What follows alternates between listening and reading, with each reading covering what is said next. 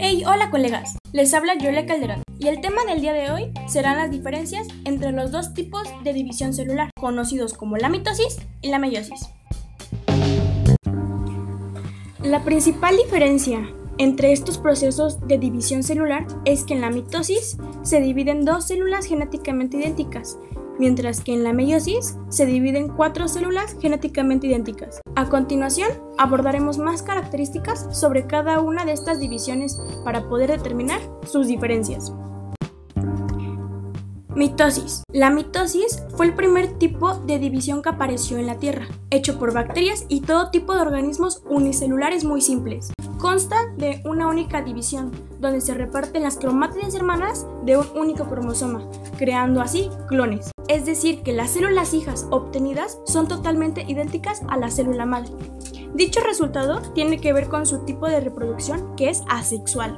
La mitosis mantiene una dotación genética, si una célula es diploide, las células hijas van a ser diploide.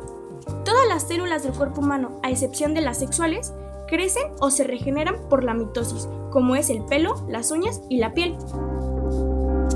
La meiosis, a diferencia de la mitosis, consta de dos divisiones, una es sucesiva de la otra. En la primera división se reparten los cromosomas homólogos para que se dividan.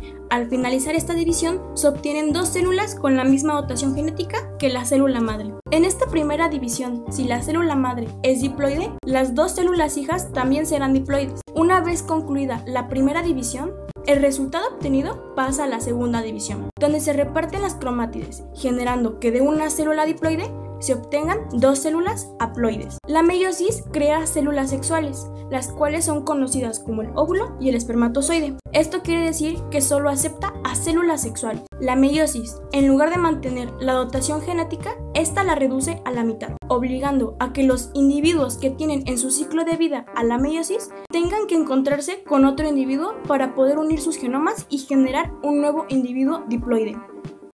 Uno de los grandes puntos y fuertes de la meiosis es la recombinación genética, la cual genera variabilidad en la descendencia, ya que la única fuente de variabilidad que tiene la mitosis es la de la mutación, la cual se puede dar por un error en el ADN de la copia, o bien que mute porque estén presentes algunos agentes mutágenos como son los rayos gamma.